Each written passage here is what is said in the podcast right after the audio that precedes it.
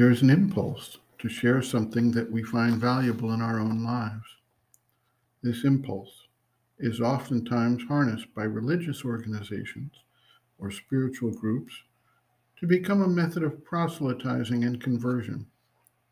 And in some cases, it can become a situation filled with pressure on the individuals to bring in converts and on converts to stay and become ever more deeply entwined in the community. What starts off as a joyful sharing of something unique and wonderful can get turned into a drive to control, accumulate, and influence people. In all of this, there is the ego gratification that comes from sharing one's knowledge and experience in a one on one scenario to observing and participating in a movement that gets ever greater and more powerful, to gaining a position of prestige and power that can accompany a powerful movement. In the individual instance, the sense of being a mentor, being advanced compared to another individual, being able to guide and advise is also a subtle satisfaction to the ego personality. As with everything else, the vital being tries to turn everything to its own advantage, including spiritual practices and sharing them with others. Seeming to have an advanced knowledge or position is an excellent way that the ego has found to achieve its gratification. So we come to the question can we help other individuals? And if so, how can we do it in a way that is both disinterested and which does not accentuate the ego consciousness?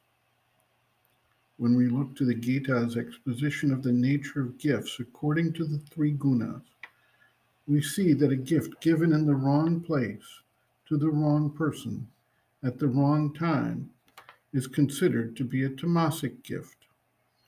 A gift given with an expectation of some form of recompense or for achieving a specific objective in the gift giving is a rajasic gift.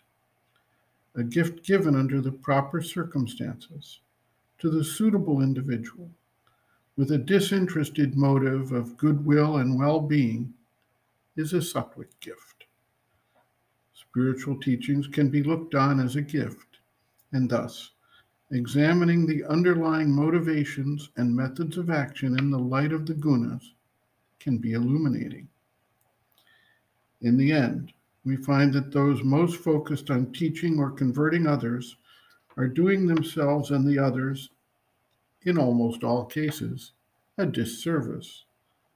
Rather than trying to build up a movement or convert people to one's own way of thinking and believing, it is usually best to work on actually achieving a spiritual realization internally and recognizing that each individual needs to have the freedom, time, and opportunity to grow in their own way and with the impetus of their own inward experience. Thus, developing a true spiritual attitude forestalls the impulse to proselytize or control the development of another person. It also creates an atmosphere of goodwill, compassion, inner freedom and peace that can be a basis for general progress in any community effort. Sri Aurobindo notes, quote, It is true that mixing with others too closely tends to lower the condition if they are not themselves in the right attitude and live very much in the vital. In all contexts, what you have to do is to remain within. Keep a detached attitude and not allow yourself to be troubled by the difficulties that arise in work or the movements of people, but keep yourself the true movement. Do not be caught by the desire to help others. Do and speak yourself the right thing from the inner poise and leave the help to come to them from the divine. Nobody can really help, only the divine grace. The idea of helping others is a subtle form of the ego. It is only the divine force that can help.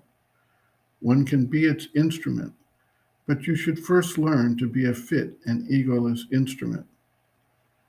To concentrate most on one's own spiritual growth and experience is the first necessity of the sadhak. To be eager to help others draws away from the inner work. To grow in the spirit is the greatest help one can give to others, for then something flows out naturally to those around that helps them. End quote.